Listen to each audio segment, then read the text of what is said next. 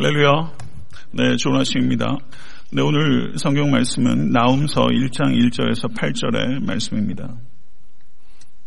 네, 다 같이 합독하도록 하겠습니다. 아, 니누에 대한 경고 곧 엘고스 사람 나움의 묵시에 그리라. 여호와는 질투하시며 보복하시는 하나님이시니라. 여호와는 보복하시며 진노하시되 자기를 거스리는 자에게 여호와는 보복하시며 자기를 대적하는 자에게 진노를 품으시며 여호와는 노하기를 더디하시며 권능이 크시며 벌받을 자를 결코 내버려 두지 아니하시느니라. 여호와의 길은 회오리 바람과 광풍에 있고 구름은 그의 발에 티끌이로다. 그는 바다를 꾸짖어 그것을 말리시며 모든 강을 말리시나니 바산과 갈멜이 쇠하며 레바논의 꽃이 시드는도다. 그로 말미암아 산들이 진동하며 작은 산들이 녹고 그 앞에서는 땅 곧 세계와 그 가운데 있는 모든 것들이 솟아오르는 도다. 누가 능히 그의 분노 앞에 서며 누가 능히 그의 진노를 감당하랴. 그의 진노가 불처럼 쏟아지니 그로 말미암아 바위들이 깨지는 도다. 여호와는 선하시며 환난 날에 산성이시라. 그는 자기에게 피하는 자들을 아시느니라. 그가 범나오는 물로 그곳을 진멸하시고 자기 대적들을 흑암으로 쫓아내시리라. 아멘. 하나님의 말씀입니다. 어, 지난 그 수요 예배 때 간략하게 올해 그 새벽 예배 설교 계획을 말씀드렸습니다. 그래서 지금 12소 선지서 중에서 6권을 제가 강의해 왔는데요. 어, 나머지 6권의 총 장수가 28장입니다. 그래서 어, 한 장당 한 두 번 정도 강의를 하면 58회 정도면 마칠 수 있다 생각하고 제가 1년에 새벽 예배 설교가 아마 100회 정도 된다고 생각하면 나머지 40회 정도는 한 권이 끝날 때마다 10편을 한 5편 정도를 강의한다든가 10편 150편을 강의하면 150일이니까요.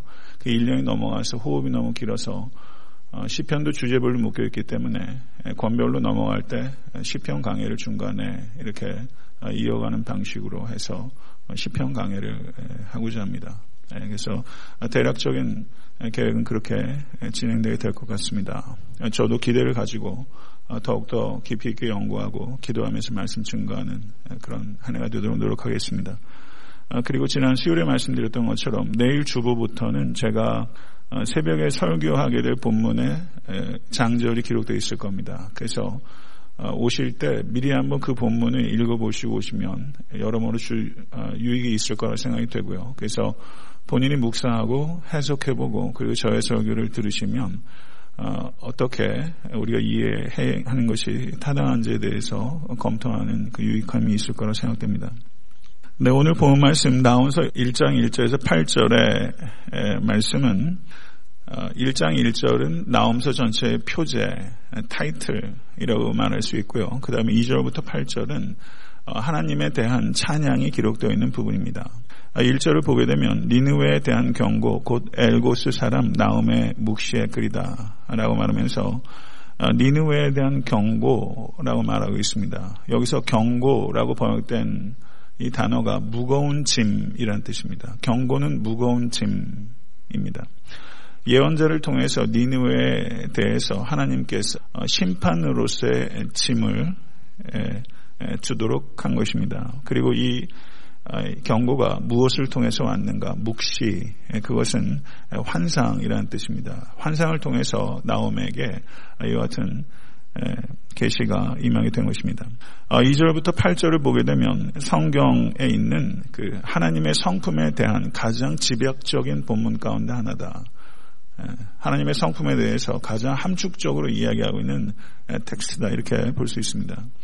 여기에 나오는 하나님의 성품을 제가 한 20분 정도의 설교 가운데 충분히 설명하려고 하는 것은 그거는 적절치 않습니다. 저도 최대한 함축적으로 하나님의 성품에 대해서 말씀을 드리고자 합니다.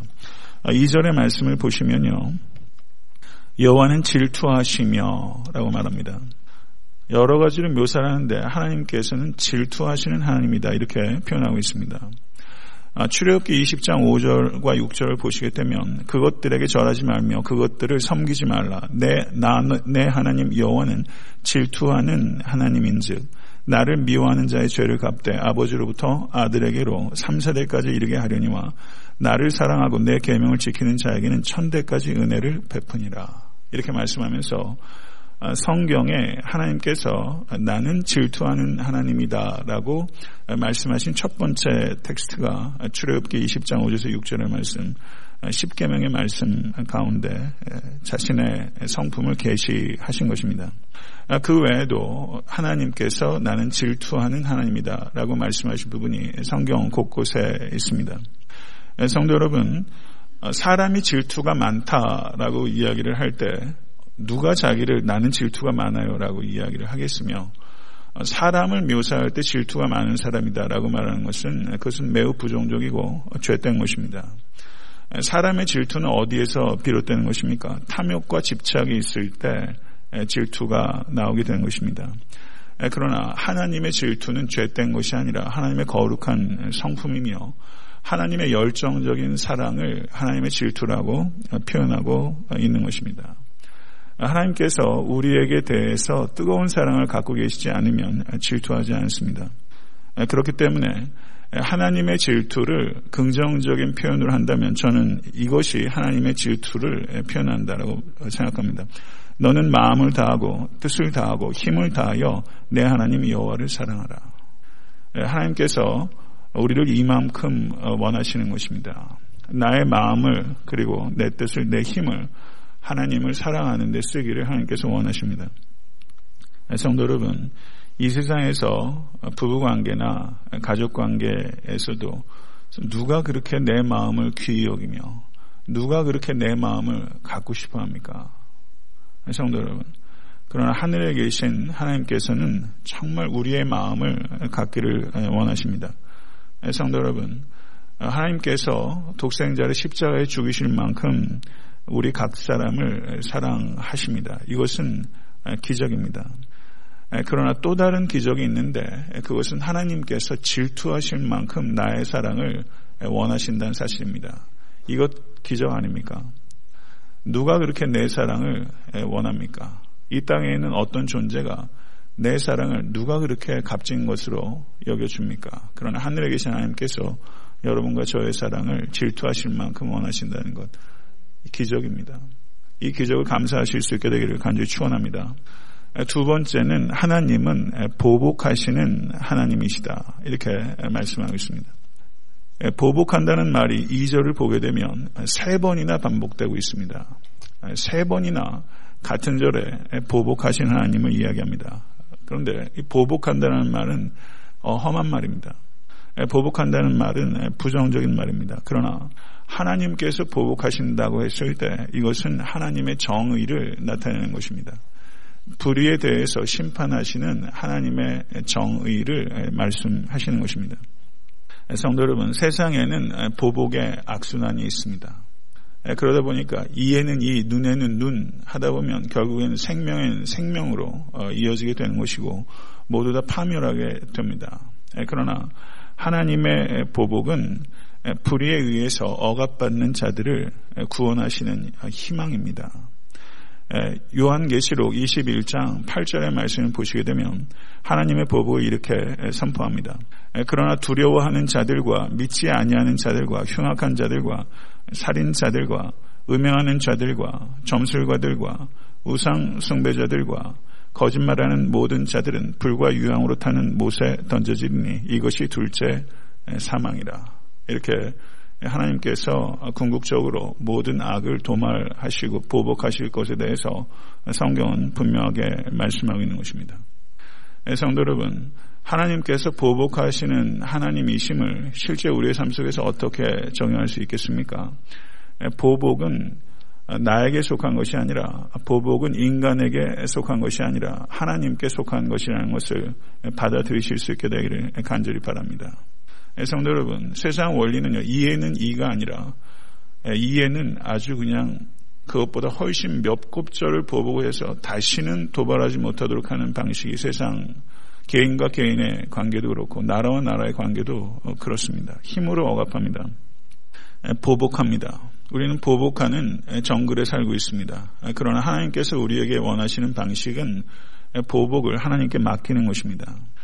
사무엘상 24장 12절을 보게 되면 여호와께서는 나와 왕 사이를 판단하사 여호와께서 나를 위하여 왕에게 보복하시려니와 내 손으로는 왕을 해하지 않겠나이다. 누구의 말입니까? 다윗의 말입니다. 다윗이 사울을 죽일 수 있는 기회가 두 번 있었습니다. 한 번은 혹시 그럴 수 있다고 쳐도 그런데도 사울이 피상적으로는 뉘우치는 것 같았지만 이내 다시 다윗을 쫓을 때 다윗이 두 번째 기회가 왔을 때 신하들이 이것은 하나님께서 주신 기회다라고 얘기했을 때 거기에 요동치 않고 다윗이 사울의 옷을 벤 것조차도 마음의 아픔을 느끼고 회개했을 정도로 다윗은 그런 위인이었습니다. 그리고 하나님께 보복을 맡겼고 심지어 사울이 죽었을 때도 저가 식음을 전폐하고 저가 애통해 했던 모습들을 보게 됩니다. 그 모습들이 유대인들을 이스라엘 나라를 하나로 묶을 수 있는 결정적인 계기가 됐다고 생각합니다. 성도 여러분, 하나님께서 보복하신 하나님이십니다. 올 한해 살아가시면서 보복하시는 것이 아니라 하나님께 보복을 맡겨 드릴 수 있는 믿음의 사람 될 수 있게 되기 바랍니다. 이것은 윤리적인 결단이 아닙니다. 이런 의지 혹시 가질 수 있지만 내 의지로 이런 열매 못 맺습니다. 이거는 하나님께서 다스리신다는 하나님의 절대 주권을 신뢰하는 사람만이 보복을 하나님께 맡길 수 있습니다. 세 번째는 하나님은 진노하시는 하나님이시라는 것입니다. 하나님은 진노하시는 하나님이십니다. 오늘 본문에서도 하나님의 진노에 대한 이야기가 연속적으로 나옵니다. 하나님께서 질투하시기 때문에 진노하시고 그 결과로 보복의 행위가 이어지게 되는 것입니다. 그러니까 하나님의 질투와 하나님의 진노하심과 하나님의 보복은 연결돼 있는 것입니다. 성도 여러분, 하나님의 진노에 대해서 설교하는 것은 쉬운 일이 아닙니다. 그리고 많은 설교자들이 하나님의 진노에 대해서 말하는 것을 꺼려하는 경향도 있습니다. 심지어 저명한 신학자들 가운데서도 하나님의 진노는 하나님의 인격적 성품이 아니다라고 주장하는 학자들도 있습니다. 그 이유는 하나님의 진노에 대해서 성경이 빈번하게 이야기하고 있지 않다라고 왜곡되게 성찰하고 있기 때문입니다. 성도 여러분, 그래서 결과적으로 하나님의 진노에 대해서 말하기를 꺼려하게 되면 결국은 하나님의 사랑에 대해서만 이야기를 하게 되고 그것은 하나님을 왜곡하는 것입니다. 하나님을 모독하는 것입니다. 성도 여러분, 그것은 거짓말입니다. 그거는 자의적으로 하나님을 만드는 것입니다. 하나님의 진노에 대해서 구약 성경은 600여 회 이야기를 하고 있습니다. 그리고 우리 주님께서도 요한복음 3장 36절에 아들을 믿는 자는 영생이 있고 아들을 순종치 아니하는 자는 영생을 보지 못하고 도리어 하나님의 진노가 그 위에 머물러 있느니라 라고 말씀합니다. 하나님의 진노에 대해서 로마서도 10번 이야기를 하고 있습니다. 그 외 신약 성경 곳곳에 하나님의 진노에 대해서 명확하게 사도들은 이야기를 하고 있습니다. 그렇기 때문에 일부 신학자들이 하나님의 진노가 하나님의 인격적 성품이 아니라고 말하는 것은 그것은 잘못된 이해입니다. 하나님의 진노에 대해서 성경은 절대 외면하거나 대충 이야기하고 있지 않습니다. 왜 그렇습니까? 왜 그렇습니까? 하나님의 진노에 대해서 말하지 않으면 하나님의 복음을 말할 수 없기 때문입니다. 복음이 무엇입니까? 구원이 무엇입니까? 하나님의 진노로부터의 해방이 구원입니다. 성도 여러분, 복음은 예수 믿으면 문제가 없어진다거나 예수 믿으면 질병에 걸리지 않는다든가 예수 믿으면 불행에서 탈출한다든가 복음은 그것이 아닙니다. 그런 일들이 하나님의 뜻대로 우리에게 이루어지기도 할 것입니다. 그러나 복음의 본질은 하나님의 진노로부터의 해방입니다. 우리의 문제는 하나님의 진노 아래 있다는 사실이었습니다. 그런데 예수 그리스도를 믿음으로 말미암아 하나님의 진노로부터 해방된 것입니다. 성도는 그것이 축복입니다. 그렇기 때문에 구원이 하나님의 진노로부터의 해방이라면 하나님의 진노가 얼마나 무서운 것인지를 알아야 우리는 이 구원이 얼마나 놀라운 것인지를 깨닫게 되고 그리고 그 일이 내 행동에 의한 것이 아니라 예수 그리스도의 십자가의 대속의 공로로 의한 것이라는 것을 깨닫게 될 때 우리는 은혜를 알게 되는 것입니다. 성도 여러분, 하나님의 진노는 죄에 대한 하나님의 맹렬한 혐오입니다. 성도 여러분, 올 한해 살아가실 때 죄를 뜨겁게 혐오하시는 여러분과 제가 될 수 있게 되기를 간절히 바랍니다. 죄를 찾는 일에 성공해야 합니다. 하나님께서는 죄에 대해서 결코 중립적이지 않으신 분입니다. 세상의 죄악으로 관여합니다. 성도 여러분, 하나님께서는 악에 대해서 눈 감으시거나 타협하는 분이 아닙니다. 만약에 그러신 분이라면 진노하지 하나님이시라 진노하지 않으시는 하나님이시라면 어떻게 우리가 하나님을 믿고 따를 수 있겠습니까? 하나님의 진노는 하나님의 영광의 일부분입니다. 하나님의 선하심의 일부분입니다. 성도 여러분, 십자가는 죄를 혐오하시는 하나님과 죄인을 사랑하시는 하나님이 동시에 계시된 극치적으로 계시된 곳이 바로 십자가입니다. 죄에 대한 하나님의 혐오와 죄인에 대한 하나님의 사랑이 결합된 것이 십자가입니다. 그렇기 때문에 십자가는 하나님의 지혜요, 하나님의 능력입니다. 성도 여러분, 하나님의 사랑은 우리가 지각으로 다 깨달을 수 없는 광대한 사랑입니다. 성도 여러분, 세상 공부를 하면서 우리가 기독교인으로서 공부에 임할 때 하나님 잘 이해해 달라고 기도를 하지만 세상 공부는요, 시간이 축적되고 연구 성과들이 있으면 상당한 정도의 수준에 갑니다. 그런데 하나님의 이 영적인 세계는요, 하나님의 사랑은 기도를 하지 않으면 깨달을 수 없는 세계입니다.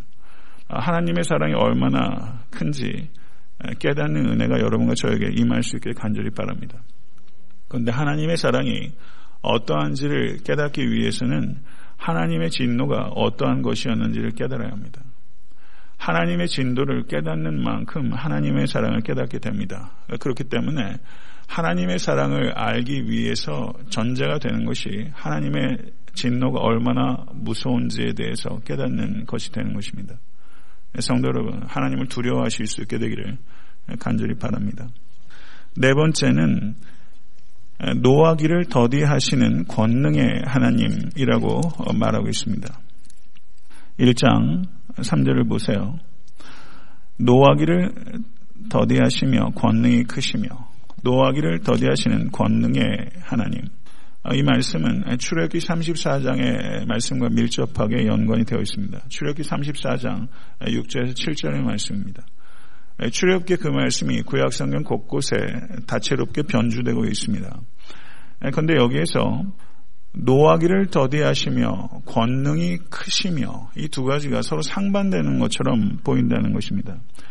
권능의 하나님께서 노하기를 더디하시는 것은 권능의 하나님이라고 말하는 것은 노하기를 더디하는 것은 힘이 없어서가 아니라는 것입니다. 세상의 불의에 대해서 노하기를 더디하는 것은 하나님께서 우유부단하시기 때문이 아니라는 것입니다. 권능이 크시기 때문에 하나님께서 노하기를 더디하실 수 있다는 것입니다. 성도 여러분, 어, 강아지들이 신경질적으로 이렇게 짖는 개들을 보게 되면요. 아, 그 개들이 일반적으로 겁을 먹었기 때문에 짖어요. 그리고 강아지들이 조그만 강아지들이 더 앙칼지게 짖더라고요. 어, 저도 그 시골이 제 본 적이 부연데요. 거기에 할머니 댁에 가면 로트아일러라는 그냥 사냥개 큰 개가 있는데 이 개는요 잘 안 짖어요. 잘 안 짖어요. 예, 겁먹은 조그만 강아지들이 요란스럽게 신경질적으로 짖지 큰 사냥개 같은 게 그렇게 품위 없이 짖어대는 꼴을 못 봤어요. 예, 어떻게 보면 큰 개는요 예, 사자 같아요. 잘 안 짖어요. 어떨 때는요 심드렁해 보이기도 하고 그리고 졸고 있는 것 같이 보이기도 해요. 성도 여러분, 하나님께서 그 신경질적이고 작은 개처럼 만약에 그렇게 세상의 일들에 대해서 반응하신다면 어떻겠습니까? C.S. 루이스는 그 나니아 연대기에서 이 하나님을 사자에 비유했습니다. 하나님은 우리가 만들어 놓은 박스 안에 들어간 하나님이 아니에요. 성도 여러분, 하나님께서는 그렇게 즉각적으로 심판하시고 즉각적으로 개입하는 방식으로 하시지 않습니다. 정당한 심판이라도 우리가 생각하는 것보다는 매우 느리게 하나님께서 역사하실 때가 많습니다. 그래서 하나님의 역사의 물레방아는 매우 천천히 돌아갑니다. 그러나 정확하게 돌아갑니다. 이것을 믿으실 수 있게 되기를 간절히 바랍니다. 그래서 종교개혁자 마틴 루터는 이런 말을 했어요. 주께서 지금 당장 복수해 주시기를 원하는 것이 우리의 약점이다. 주께서 당, 당장 지금 당장 복수해 주시기를 원하는 것이 우리의 약점이다. 하나님의 시간과 나의 시간 사이에는 현저한 갭이 있습니다. 이 갭을 줄여 나가실 수 있길 간절히 바랍니다. 그리스도인들은요, 조급해하지 않습니다. 세상은 얼마나 빨리 돌아가는지 몰라요. 속도가 압도합니다. 이와 같이 빠른 속도 속에서 우리는 우리의 리듬을 찾아야 됩니다. 그리고 이 리듬을 찾는데 하나님께서 우리에게 준 축복이 바로 6일이라고 하루 쉬면서 속도를 완급을 조절할 수 있는 하나님의 리듬을 우리가 회복할 수 있도록 한 거예요. 올 한 해 이 리듬감을 놓치면 여러분 낭패를 볼 수 있습니다. 하나님을 믿어야 성도는 이 리듬에 따라 살 수 있습니다. 세상 속도에 빨려 들어가지 마시고 하나님의 리듬감으로 온안에 살아가실 수 있는 여러분과 제가 될 수 있게 간절히 바랍니다. 성도 여러분, 인내한다는 것 항상 쉬운 일 아닙니다. 그런데 하나님께서 최고의 인내자이십니다. 하나님께서 최고의 인내자이신 것은 하나님께서 최고의 권능자이시기 때문입니다. 하나님께서 다스리시기 때문에 하나님께서는 기다리실 수 있는 것이고 우리의 인내도 하나님께서 다스리신다 하는 것을 믿을 때 인내할 수 있어요. 믿음은 그렇기 때문에 인내에서 비롯되는 것입니다. 모쪼록 여러분과 제가 인내에 있어서 탁월함을 성취를 얻을 수 있는 오라이 될수 있길 간절히 바랍니다. 3절 하반절부터 5절의 말씀을 보시게 되면 거기에는 창조의 하나님에 대해서 찬양하고 있습니다. 여호와의 길은 회오리 바람과 광풍에 있고 구름은 그의 발에 티끌이로다. 그는 바다를 꾸짖어 그것을 말리시며 모든 강을 말리시나니 바산과 갈멜이 쇠하며 레바논의 꽃이 시드는도다. 그로 말미암아 산들이 진동하며 작은 산들이 녹고 그 앞에서는 땅 곧 그 세계와 그 가운데는 모든 것들이 솟아오르는도다. 이 말씀은 창조주 하나님께 견줄 수 있는 것은 그 누구도 그 무엇도 없다. 하나님의 절대적인 주권과 통치하심에 대해서 선언하고 있습니다. 성도 여러분, 하나님은 창조주이시며 우리들은 피조물입니다. 이것을 기억하십시오. 회오리 바람과 광풍은 하나님의 그 강력한 기세에 대해서 말할 수 있고 그 누구도 하나님을 막아설 수 없다는 것을 이야기를 하고 있습니다. 바다를 꾸짖어 말린 것은 홍해를 가르친 사건과 연관이 됩니다. 바산과 갈멜과 레바논은 풍요를 상징하는 것입니다. 그 풍요가 한순간에 시들어 말라 버리게 할 수 있는 분이 하나님이십니다. 성도는 풍요의 기원은 하나님께 있는 것입니다. 성도 여러분, 산들과 바위는 크고 견고한 것을 상징합니다. 거기에 불같이 쏟아지는 하나님의 진노 앞에 산산이 허물어지고 녹아버리게 될 것이다. 라고 하나님께서 말씀하고 계십니다. 하나님 창조주 하나님의 이, 이 무서운 진노는 이방인들에게 쏟아지는 것이 아니라 이스라엘이든 이방인이든 하나님을 거스리고 대적하는 자들 위에 쏟아지게 되는 것입니다. 6절에서 8절의 말씀을 간략하게 말씀드리고 설교를 맺고자 합니다. 7절의 말씀 보세요. 한번 같이 한번 읽어보겠습니다. 여호와는 선하시며 환난 날의 산성이시라 그가 자기에게 피하는 자들을 아시느니라. 아멘. 성도 여러분, God라고 했을 때 God, 하나님. 근데 이 God란 말이 어디에서 축약된 것이냐? Good에서 축약된 거래요. Good. 일리 있는 이야기 아닙니까? 모든 선함의 근원은 어디입니까? 하나님이십니다. 선이 무엇입니까? 하나님이십니다. 모든 선, 선의 기준은 하나님이십니다. 그렇기 때문에 죄인을 심판하시는 것도 하나님의 선하심의 일부입니다. 잘 아시는 대로 창세기 50장 20절을 보게 되면 요셉이 형들에게 당신들은 나를 헤아려 하였으나 하나님은 그것을 선으로 바꾸사 오늘과 같이 만민의 생명을 구원하게 하시려 하셨나니라고 말씀합니다. 이것은 요셉의 인생의 요약이에요. 그렇죠? 요셉은 이렇게 인생을 요약했어요. 그러나 가만히 생각해 보세요. 이게 요셉의 인생만의 요약입니까? 아브람, 이삭, 야곱 모든 족장들의 인생의 창세기의 요약이 여기에 있어요. 이 요셉의 요약은 바로 여러분과 저의 삶의 요약이기도 합니다. 성도 여러분, 한번 생각해 보십시오. 요즘 그 말불이라는 그 데서 나온 그 히어로 영화가 아주 그냥 어른 동화 같은 얘기들이 많지 않습니까?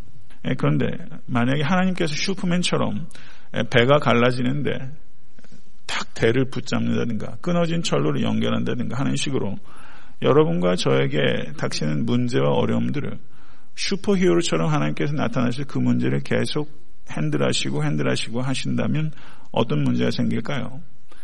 그러한 세계는 더 좋은 세계입니까? 거기에는 거대한 결함이 있습니다. 왜냐하면 거기에는 인간의 자유가 없어지기 때문입니다. 하나님의 인간의 자유롭고 책임있고 윤리적인 선택은 가능하지 않습니다. 좋은 일을 하게 되면 먹을 것 주고 악한 일을 하게 되면 고통을 가하는 방식으로 하나님께서 즉각적으로 일을 하신다고 한다면 그것은 인간됨의 상실로 이어지게 되는 것입니다. 성도 여러분, 인간됨은 내가 굶을지라도 선을 행하는 데서 나타나는 것입니다. 그것이 인간의 윤리적, 책임적 삶입니다. 구약학자 중에서 그 존 웨넴이라는 구약학자가 있습니다. 동생은 데이빗 웨넴이라고 옥스퍼드에서 어, New Testament 교수로 있는 사람인데요. 이 존 웨넴이라는 구약학자 이런 말을 했습니다. 가장 지고한 선이란 하나님을 하나님의 뜻을 행하고 있다는 것을 아는 것 말고는 어떠한 상도 요구하지 않는 것이다. 만일 어떤 행위들이 진정한 의미에서 미덕이 되려면 상과 고통이 공적에 비례해서는 안 된다는 것은 자명한 이치다. 추격된 말이어서 충분히 이해가 되시는지 모르겠습니다만 가장 지고한 선은 내가 어떤 보상을 얻어서가 아니라 하나님의 뜻을 행하고 있다는 것을 아는 것. 그것으로 우리는 보상된다는 거죠. 나는 이것이 실질적으로 나에게 유불리 그리고 손익 관계를 떠나서 이것을 하나님께서 원하시는 것이다. 라는 것을 행할 때 얻는 기쁨은요. 이건 정말 이건 고상한 기쁨입니다. 성도 여러분, 어제 미국의 대통령도 이제 뭐 어, 취임을 했고요.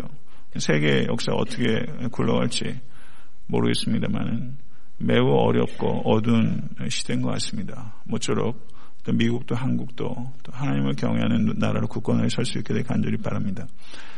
개인의 삶 가운데도 그리고 인류의 역사 가운데서도 하나님께서는 인간의 자유를 뺏어가는 방식으로 일하고 계시지 않습니다. 하나님의 은혜로 세상의 악과 죄를 억제하고 일정한 선을 넘지 않도록 하나님께서 인내하시고 지키시고 계신 것입니다. 하나님이 살아계시면 왜 이런 일이 일어나느냐고 우리는 외칠 때가 많습니다.